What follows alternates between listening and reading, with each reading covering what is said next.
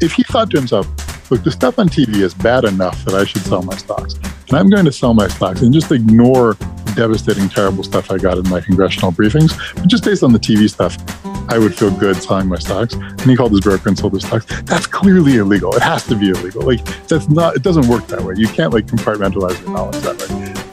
Hello. This is Briefly, a production of the University of Chicago Law Review. I'm your host, Matthew Reed. The coronavirus pandemic has raised many interesting finance and securities law questions. Is it illegal for U.S. senators to trade on a pandemic? What is the Federal Reserve doing to address the current economic crisis? Are stock buybacks a sin? To answer these questions and more, I'm joined by Bloomberg columnist Matt Levine. Most famously, Matt writes the column Money Stuff, a quirky and intelligent take on finance and the broader economy.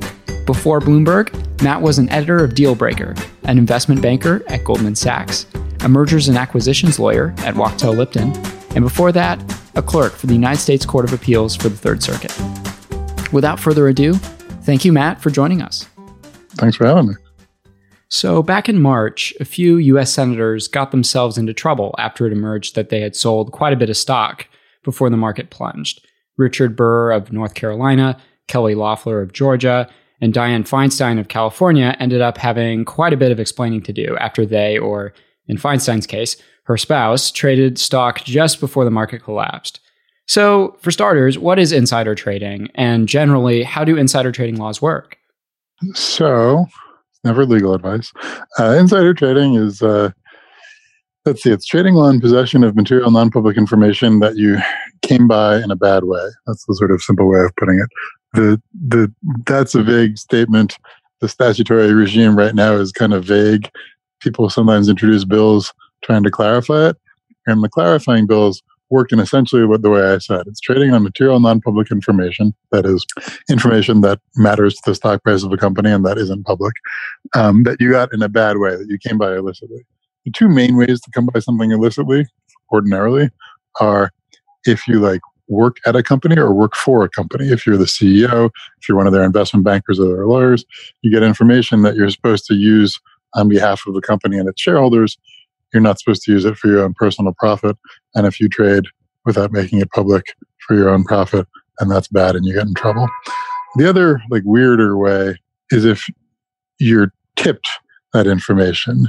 If like an insider tells you the information, then it's probably illegal for you to trade there are weird rules around that. Like the two ways it could be illegal for you to trade are one is if you like betray the confidence of the insider. So if you're his therapist and the CEO tells you he's going to do a merger and asks how it like relates to his feelings about his parents, and you trade on that, you've betrayed a confidence and you're clearly guilty of insider trading. But it's weird because like the insider trading imports the like therapy relationship into the law. The other way that you're guilty is if the insider tips you. If the insider wants you to trade, if you're like the insider's brother in law and he calls you up and he's like, hey, I got a hot stock tip, my company is merging, and you trade on that, then that's clearly illegal. Then the insider gets in trouble and you get in trouble too. Um, and there, there's like a lot of weird legal discussion around what kind of relationships will get the insider in trouble. So, like, if the insider just tells a random person on the street, and that person trades, it's not clear either of them has violated the law. Although, like, the law, the law here gets very fuzzy. But if instead of telling a stranger on the street, he tells his brother in law, who he's friends with and he owes a favor to, then they probably both get in trouble. But there's some murk there. Anyway, so that's the sort of the general rule. So, how do these laws work for members of Congress, and how does that compare to the traditional corporate insider trading paradigm? The weird thing is that, like, this is usually for information about companies, it's usually pretty straightforward to know what that is. So, like, if you work at a company and you know that the company is going to do a merger, then that's inside information. But they realized not that long ago that the U.S. government gets a lot of information that's material to a lot of companies and isn't public, but that like doesn't come from the companies, right? Like if the government is going to pass a law increasing health insurer reimbursement rates, and that's good for health insurers. And if you trade on that, if you buy health insurance stock based on that, then it seems bad. And so there's like a sort of like patchwork of trying to forbid that. So like if you trade on government information, you're probably violating existing insider trading law, probably violating Rule 10b5. you could probably get in trouble anyway, but it's not totally clear, particularly for senators and congresspeople. So they passed the thing called the Stock Act a few years ago, which is like Stop Trading on Congressional Knowledge Act. That basically said that if you like work in or for Congress, you can't trade on material non public information that you get from Congress.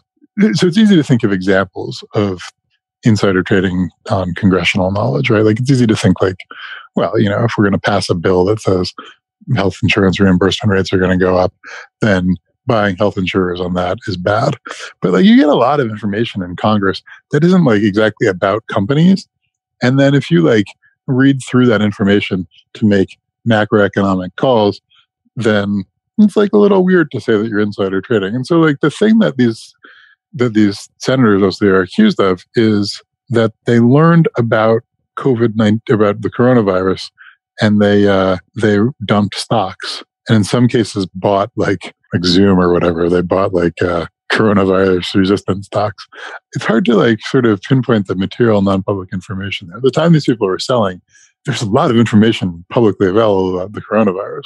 Like a lot of people were dying in China. A lot of like supply chains were being shut down. Like it, it seemed likely to have, or it seemed possible to have a bad economic effect. And so, meanwhile, these people were getting like secret congressional briefings. And we don't, I don't know what was in those briefings, right? They were secret. Um, it hasn't been disclosed. One possibility is like they got all these senators in a room and they were, and like the CIA or whoever was like, guys, this coronavirus is going to come to America. It's going to have devastating effect. We're not going to be prepared for it. We're going to have to shut down the entire economy. There'll be a huge Great Depression. Everything is terrible, right? But like, there's no evidence that that's what they were told. And even if that's what they were told, like, there's like no one knew, right? Like, it's not like the CIA knew this. Um, so it's a strange little case, right? Like, like they knew something that we didn't know, but it's not clear how relevant or like directionally important it was. And it's not sure, it's clear that it was like inside information. It's not like they were like passing a law about it, right? It's like they were being told guesses from the intelligence community. I think. I don't know. No one knows. So it's a strange case. Like most of these people, most of these senators actually have a very good excuse, which is, you know, this is like diane Feinstein and, and uh, Kelly Loeffler. These people have a really good excuse, which is they're rich people and they're they're like senators. And you know, Dianne Feinstein's case, she's been a senator for like hundred years. Kelly Loeffler hasn't been, but her husband is the CEO of a of a stock exchange. And in both cases, like they do the simple thing that rich people like that do, which is that someone else manages their stocks. So like those people did not call up their broker and say, sell all my stocks because of this intelligence briefing I got. So they have like a really good excuse. They were not trading on the basis of inside information. They probably weren't trading at all. Burr, Burr is a weird case. He like clearly called his broker and was like, "Dump all my stock." Like he's like Kelly Loeffler like sold like one percent of her stocks or something. Right? Like Burr sold like ninety percent. I'm exaggerating. I don't know. He sold like a lot of his stocks, and he clearly made the call to do it.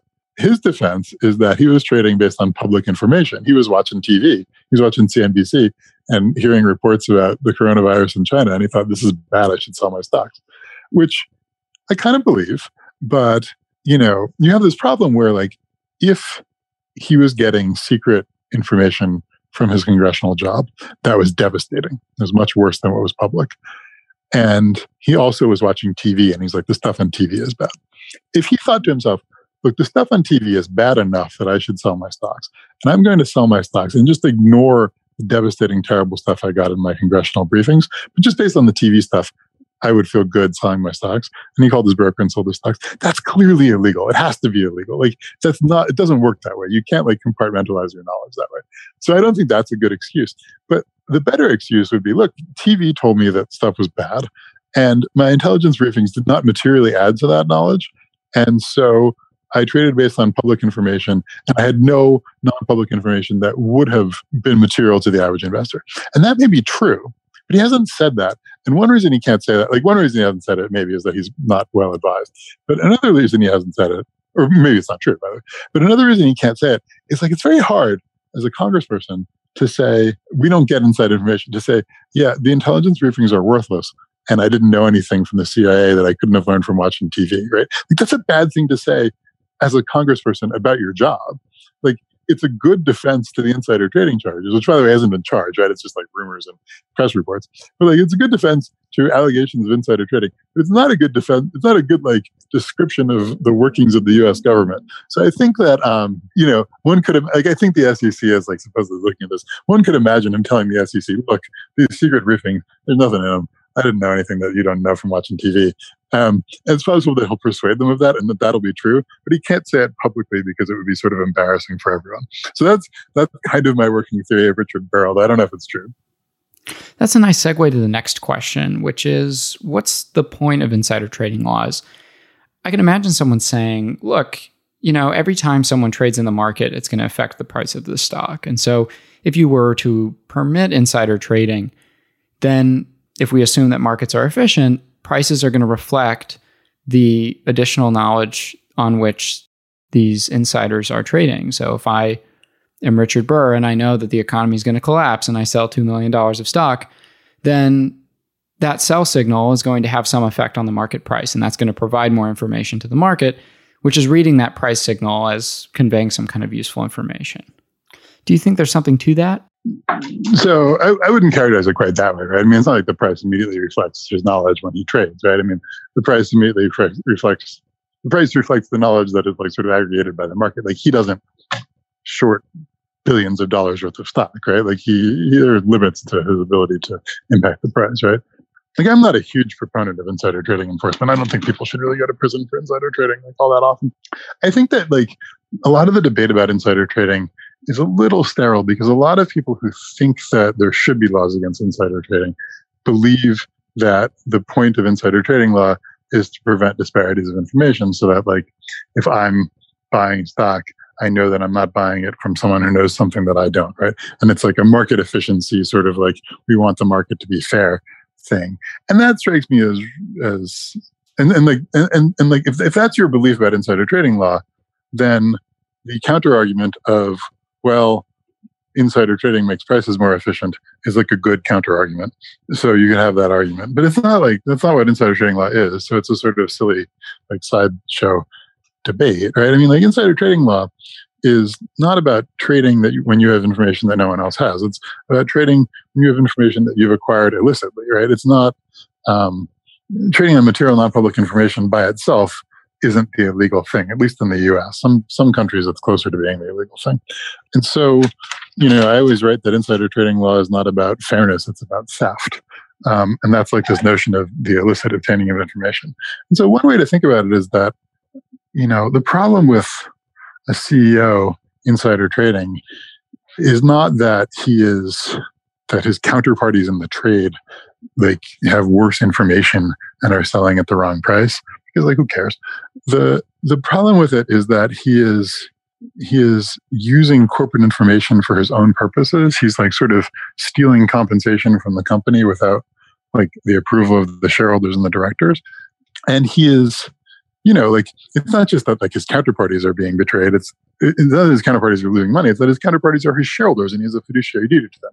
Or if like you know, if an M and A lawyer trades on knowledge of, of their M and A, I mean, like you know, you're a lawyer. You have professional obligations to your client to keep their their confidences. And if you're like using those confidences for your own profit, then that seems bad.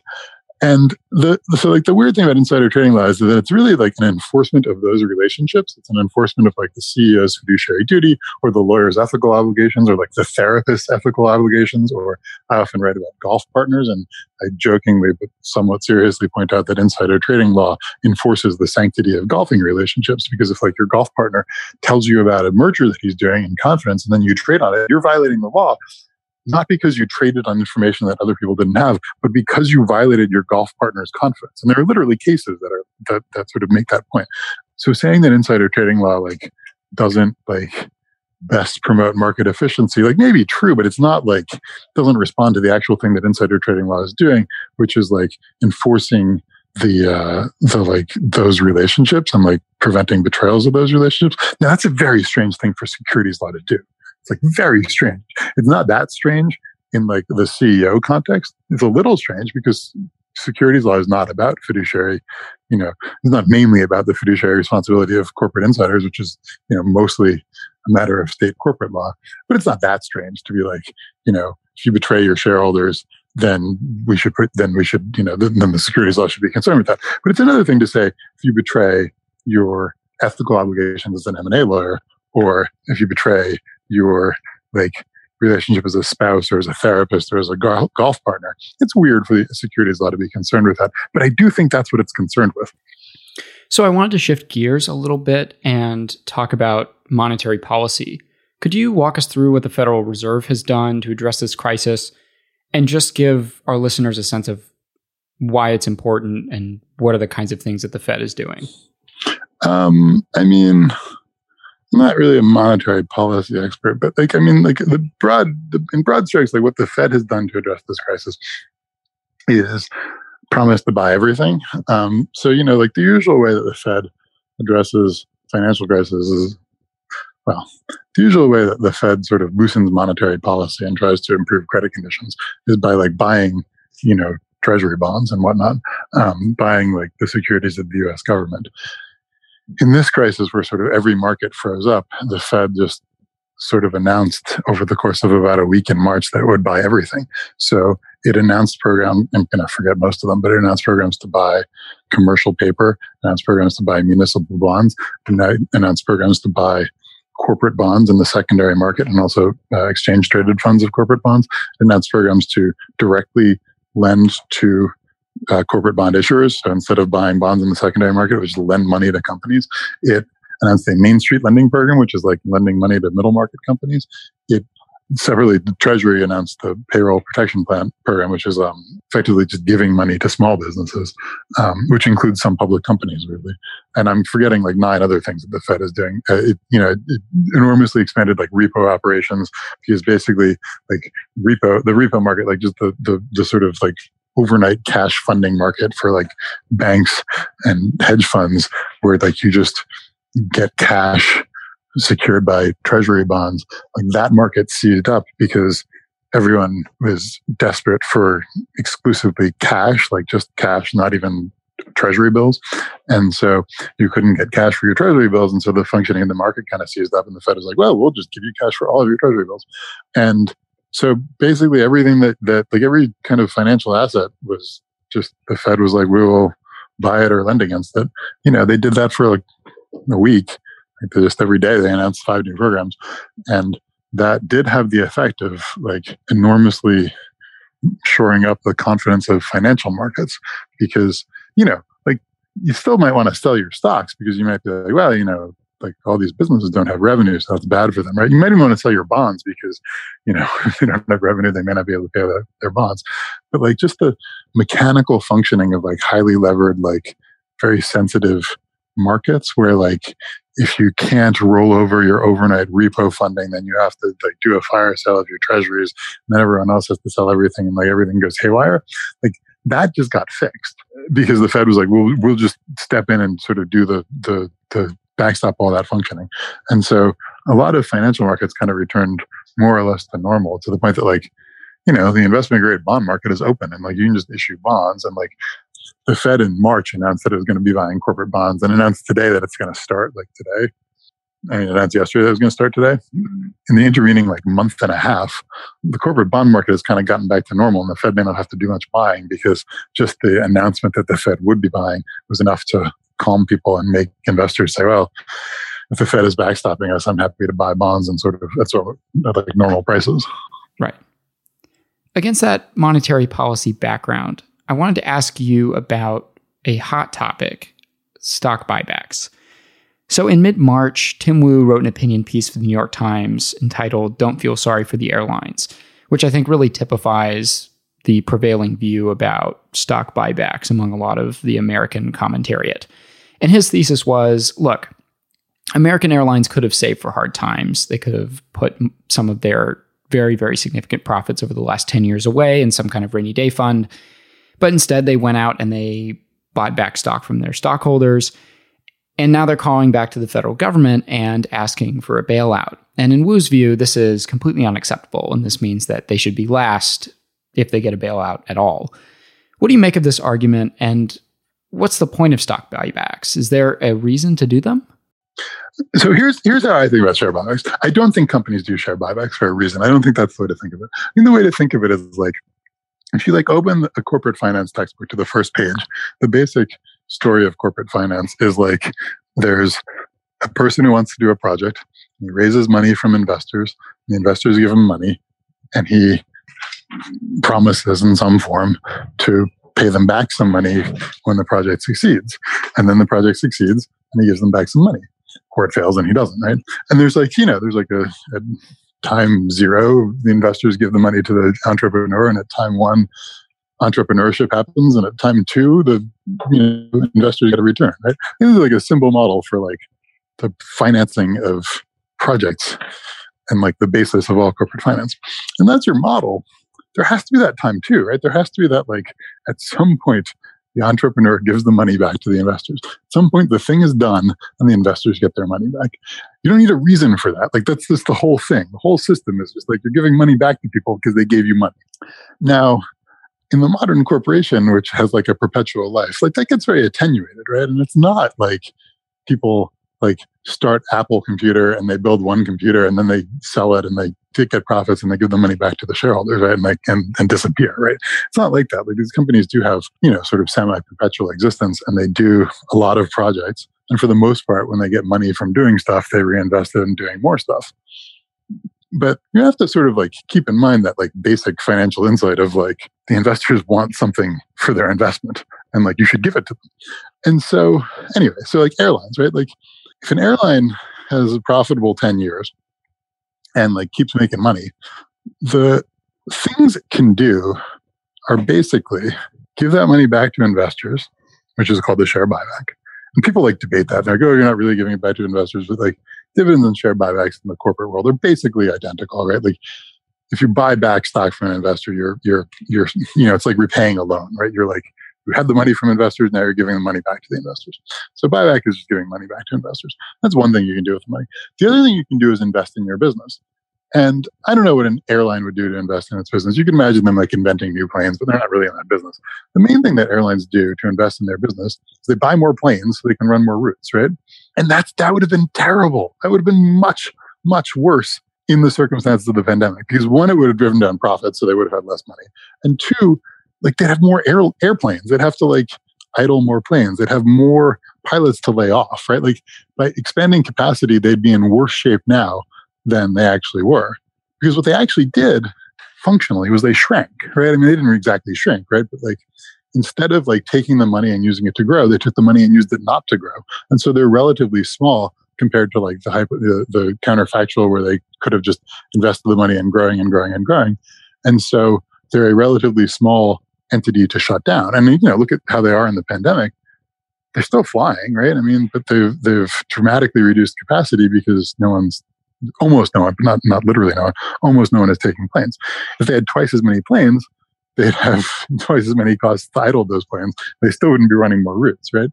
So like they made the right decision, which is that, you know, their their their choice at every point was like grow or return money to shareholders, right? It's like to say, do we want to invest in more projects or do you want to declare this project complete and give the money back to shareholders?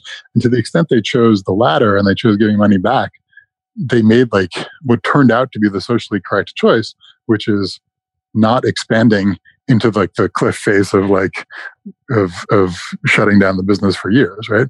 Now, the third thing they could have done besides like either expanding or giving the money back just like keep the money in the bank, right? And like, yes, every company could have just kept more money in the bank, but it's not like a particularly interesting like advice. Like every company should have like two years of revenue in the bank in case a pandemic hits, right? Because that's like hasn't happened in the previous decades. So it's like a weird thing to think about ex ante. And it's also like sort of macroeconomically unsound because you know everyone's everyone's saving is that someone else is borrowing, right? I mean, if you give the money back to shareholders, they invest it in something else or like they keep it for themselves. Like there's some, someone ends up with that money, right? And it may be someone who's better situated to, to end up with it than American Airlines. Right.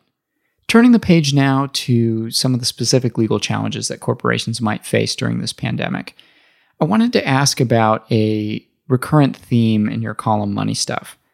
You like to say that, quote, everything is securities fraud, unquote. Could you explain what that means generally and also how that might play out during the coronavirus pandemic?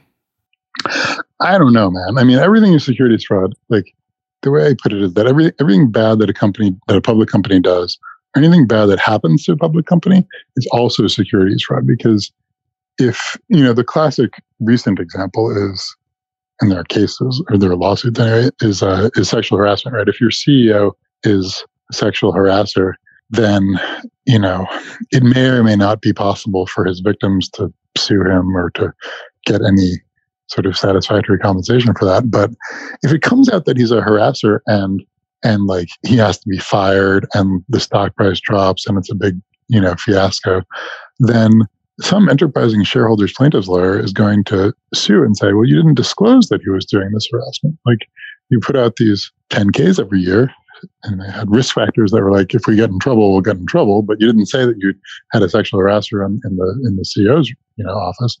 And by not disclosing that, you've defrauded people who bought your stock because they bought it under false pretenses. They thought that you weren't sexually harassing people, but you were. And like this is like sometimes a sort of ludicrous theory and sometimes like kind of a good theory and kind of works depending on the specific facts and particularly the specific facts of the disclosure, right?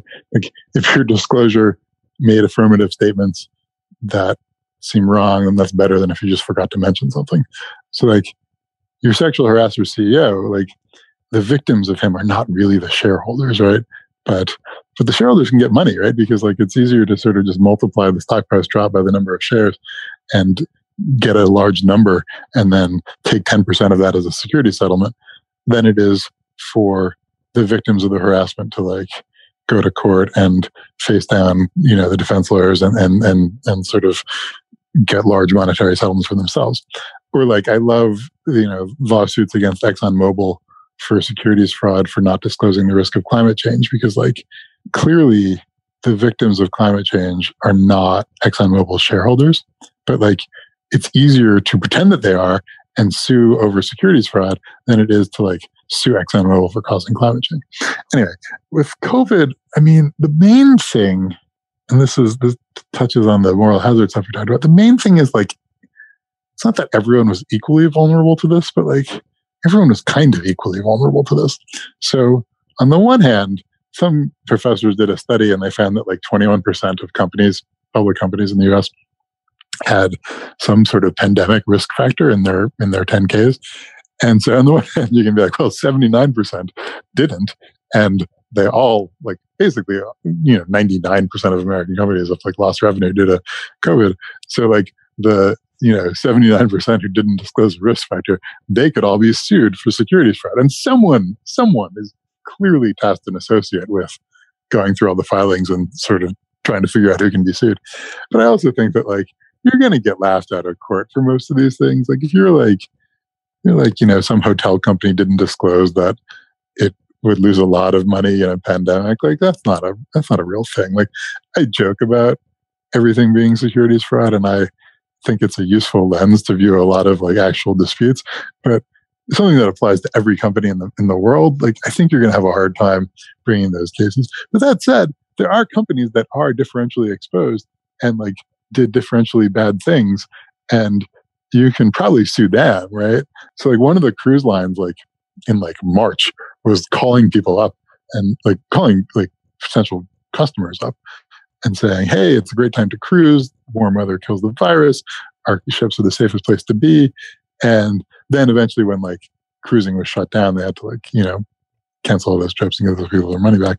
And some enterprising plaintiffs lawyer, like securities plaintiffs lawyer, did sue them, being like, it was securities fraud to not tell us that you were doing this dumb thing.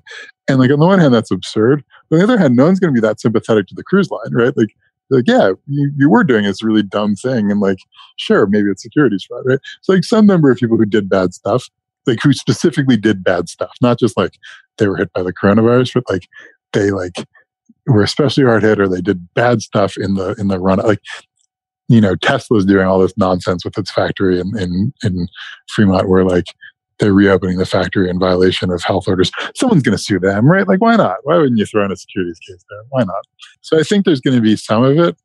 but I don't think there's going to be like a enormous wave of it. I think there's going to be sort of the regular amount where like companies that do dumb stuff are going to get securities fraud suits in the same way that they would have a year ago. But the fact that every company has had a bad thing happen to it doesn't mean every company is going to securities suit. So, how about mergers? How has the deal market been affected by this? How successful do you think firms will be at unwinding deals that signed before coronavirus but have yet to close? It's not necessarily a bad time to buy. And in fact, private equity funds are getting like trying to deploy their dry powder and whatever. what it is is just like there was a sort of general level of prices for companies in February, and there's a general level of prices for companies now, and the general level of prices now is much lower. And so if you like signed and closed a merger in February, you like bought a company and you overpaid, but like that's life. Sometimes companies, sometimes prices go down, right? If you sign a merger now, you might be totally thrilled to do that. It might be great. Like you might be like, wow, I'm getting a great bargain on a good company. The problem is if you signed a merger in February or like Jan- or like you know November, and you haven't closed it yet, you're like, wait, I agreed to pay the old price for this company, and now everything is at the new price, and I am like taking a bath on this deal. Like when I close this deal, I'm going to be underwater by you know billions of dollars, and so you really want to not do that. So like the effect on mergers, it's not that mergers aren't happening now. Like people aren't negotiating and signing deals. Although, by the way, like the fact that no one can meet with each other does put a crimp on merger activity. But banks are doing deals. Like it's happening. Like the merger market is is continuing to to uh, churn. But what did happen is that mergers that were agreed prior to you know kind of March, um, but that hadn't closed as of March, a lot of buyers are having cold feet. And you know the way a merger works is that when you sign a merger, the buyer really wants to do the merger and the seller really wants to do the merger. But you know that this the buyer might change its mind, but the seller is sort of unlikely to change its mind. The seller might want to take a higher offer. So there's like all sorts of like higher offer provisions in a merger agreement. But the seller isn't going to want to walk away generally because once you sign a merger, you sort of like stop running your company and people sort of expect you to sell. And so it's and it's a huge PR disaster if you if the merger falls apart and you have to go out alone after saying you weren't going to go out alone. Whereas for the buyer, it's like, yeah, you know, whatever. It's it's it's like it's like one potential acquisition. And so in the negotiation of a merger, the seller like really wants it to be airtight. They really want the thing to close no matter what. And the buyer like doesn't care that much. And the buyer wants to get the deal done at the time, right? Everyone's everyone's friends at the time. And so you end up with an agreement that sort of says this deal is going to close no matter what. There's like 100 pages of exceptions to that. But the sort of general thrust of it is that it's hard to get out of a merger. And in particular, there's a thing called the material adverse effect clause that says that the buyer can get out of the merger if there's been a material adverse effect on the seller's business, which sounds like the buyer can get out of a merger if there's been a material adverse effect on the seller's business. But in fact, does not mean that and is so full of exceptions that famously it had never happened. Now, it happened a few years ago. Delaware finally found an MAE, a material adverse effect. Um, there may have been one or two since then. But like as of like 2015, there had never been a material adverse effect. Like no one had ever gone to court saying we want to get out of this merger because of a material adverse effect on the seller's business. And the court had said, you're right, there was a material adverse effect. Um, one reason for that is that like effects that seem material and adverse were not material and adverse enough. But the main reason is that these material adverse effect clauses consist mostly of exceptions. And so, you know, it says the buyer can get out if the sell, if there's been a material adverse effect, unless, you know, that effect is, for instance, a drop in the stock price or a change in, in the stock market generally or a recession or any change that has affected the seller's industry as a whole or blah, blah, blah, a lot of exceptions one exception in some deals is a pandemic, particularly if you signed a deal in February, you wrote into the deal an exception for pandemics. It's not common in like sort of pre February 2020 deals, but February 2020 deals, everyone was like, if there's a pandemic and that has a material adverse effect on the seller's business, that doesn't count. So you can't really get out of deals because of material adverse effects. And I don't think anyone has tried to bust a deal based on a material adverse effect clause during the pandemic because I think all of them either have specific exceptions for pandemics or they have other like generic exceptions like you know changes in the economy or like changes in or, or like acts of God all of which sort of would seem to cover the pandemic so no one is getting out of deals because of the of the MAE but they are finding other ways. The the way that people are working on that seems to have some prospect of working for buyers is what's called the conduct of business covenant. So every merger has every merger agreement says between the signing and the closing of the deal, while the seller is an independent company but you know has a contract to sell itself to the buyer, the seller is going to operate its business in the ordinary course. You know, to something like in the ordinary course consistent with past practice. And you know what that means is like if you sign an agreement in January to sell your company in June, you can't like just take the next six months off, right? You can't just like stop coming to work and like not take care of your inventory and not like you know keep up the factories and everything. You, you can't like stop doing the business that the buyer paid you for is paying you for. And so you have to run your business in the ordinary course. And rather than specify everything you have to do although they do you typically have long lists of things you have to do they say you have to run your business the ordinary course and everyone kind of knows that if you make dramatic changes in how you run the business then maybe the seller can get out of the deal every company in America has made dramatic changes in how it runs its business because, you know, there's a pandemic. And so some number of buyers have said, we want out of the deal because you're not running your business in the ordinary course consistent with past practice. And that is a more challenging, that's a more challenging argument for the sellers. And there, there's one being litigated in Delaware now. The vice chancellor said something like the question is, do you have to run it in the ordinary course for ordinary times, or do you have to run it in the ordinary course for like flood times? But there is also, you know, L Brands, the like sort of retail conglomerate, was selling the Victoria's Secret brand to a private equity fir- firm, and the private equity firm wanted to get out of the deal. There was a lawsuit, and the the private equity basically took its stand on the ordinary course covenant, and and L Brand said that's ridiculous. We're running it in the ordinary course for a pandemic, and I found that rather persuasive. But they settled in a way where basically the private equity fund won. They didn't, you know, L Brands didn't get any money, um, which makes me think that there's some, that this argument has some teeth. Although there's a lot of weird things about that particular deal, and it's not clear that, that argument is going to like win in general. Right, right. Got it. To change the subject completely, I wanted to ask about you. So you have a very colorful resume you were a classics major at Harvard, then you went to Yale Law School, served on the Law Journal, then completed a Federal Circuit clerkship, joined Wachtell Lipton's M&A practice, then you went on to Goldman Sachs for several years, and then you went into financial journalism. So I'm really curious about how you made that career change, what kind of drove that change in, in your mind, and how do you like to think about it? Uh, well, you know, it was one step at a time. In college, I was like, I liked the humanities. I was interested in literature and pretentious enough to be a classics major. And you can't really do anything with a classics degree except be a classicist or go to law school.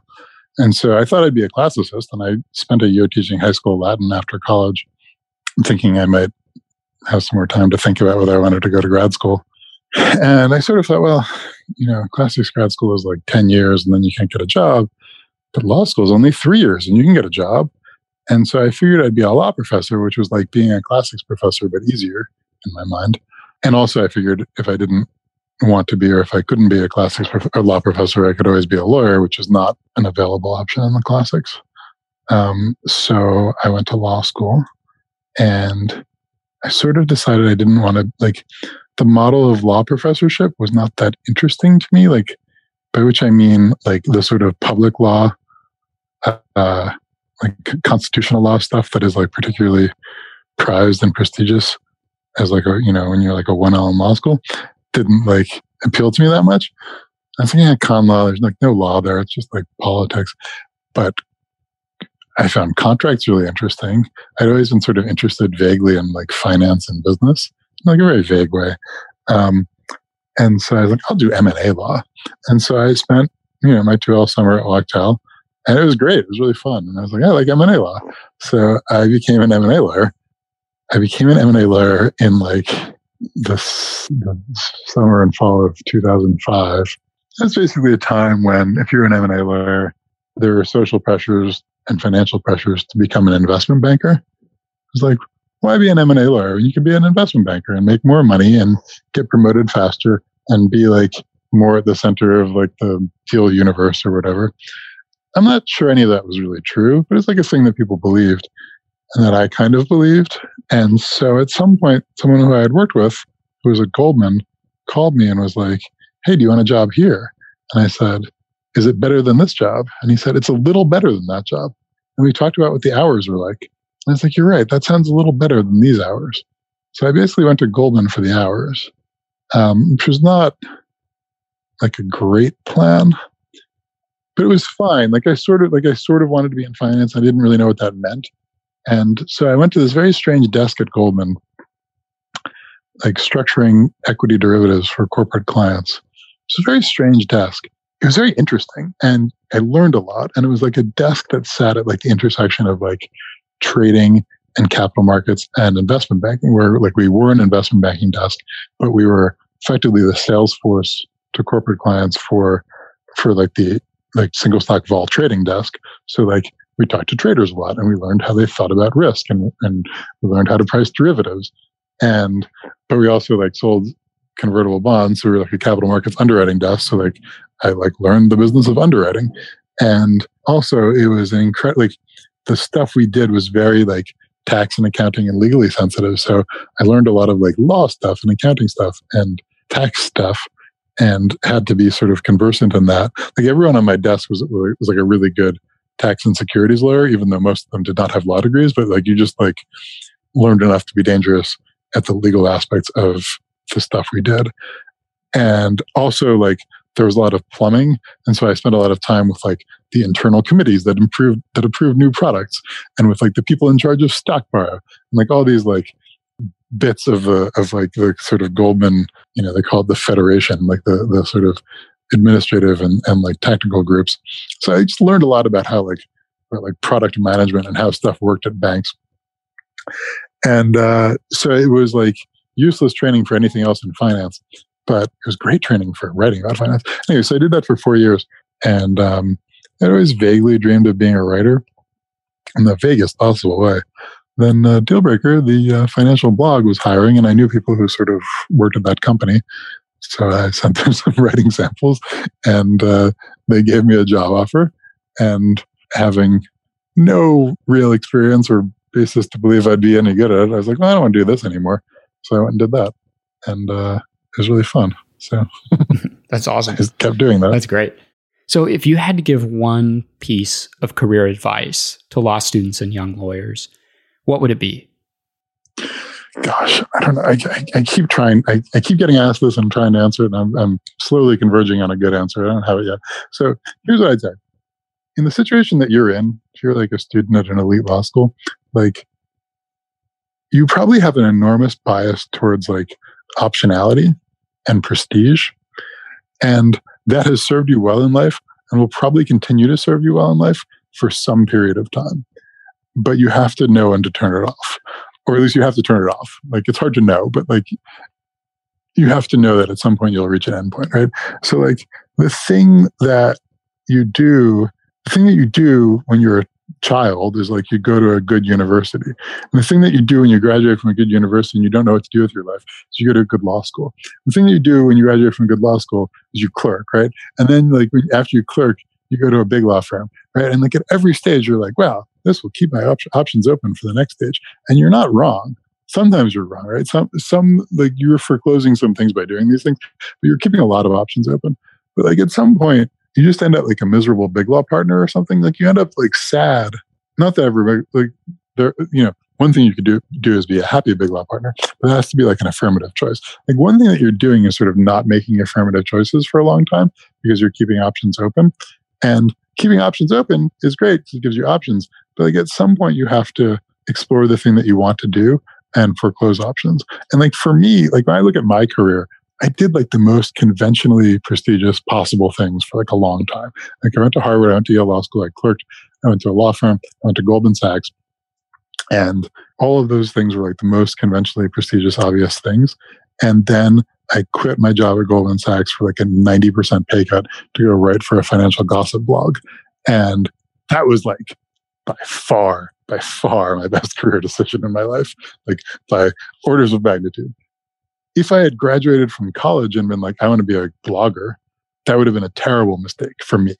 some people do it and it's great, but like for me, it would have been a terrible mistake. But at some point, I knew enough about myself, at least intuitively, and I had sort of banked enough conventional prestige that I was like, I'm going to take this risk to do something that is appealing to me rather than the thing that is conventionally prestigious and keeps options open. I feel like most people are going to do that like roughly once in their career. It's good to time it right, right? It's, it's, it's good to not do it too early, right? It's good to keep some options open, right? It's good to go to law school, right? And it's good not to do it too late, right? You don't want to be like 55 and have had a 30 year career that you hate and be like, ah, I really wanted to do is dance. It's too late now, right? Like I did it, like I did it when I was like in my early 30s. I was like, I was like not yet married, no kids. I think I had a mortgage, but it was like it was like an okay time. But you want to sort of like hit that sweet spot where you're like kind of like jumping off the prestigious track and like doing the thing that actually moves you. And you also have to figure out what that thing is, right? It's hard when you're doing the conventionally prestigious things to figure that out, right? It's hard to know what you want to do when you're just doing the thing that everyone else is doing. So this is not exactly actionable advice, but it's the most important thing to keep in mind. Fair enough. That's unfortunately all the time we have. Matt, thank you so much for joining briefly. It's been a pleasure. Thanks for having me. This has been Briefly, a podcast of the University of Chicago Law Review. Follow us on Twitter at USCHILRev and like us on Facebook. You can find more episodes of Briefly on Apple Podcasts, SoundCloud, Spotify, Stitcher, and Google Play. Thanks, and we'll see you soon for the next episode of Briefly Season 4.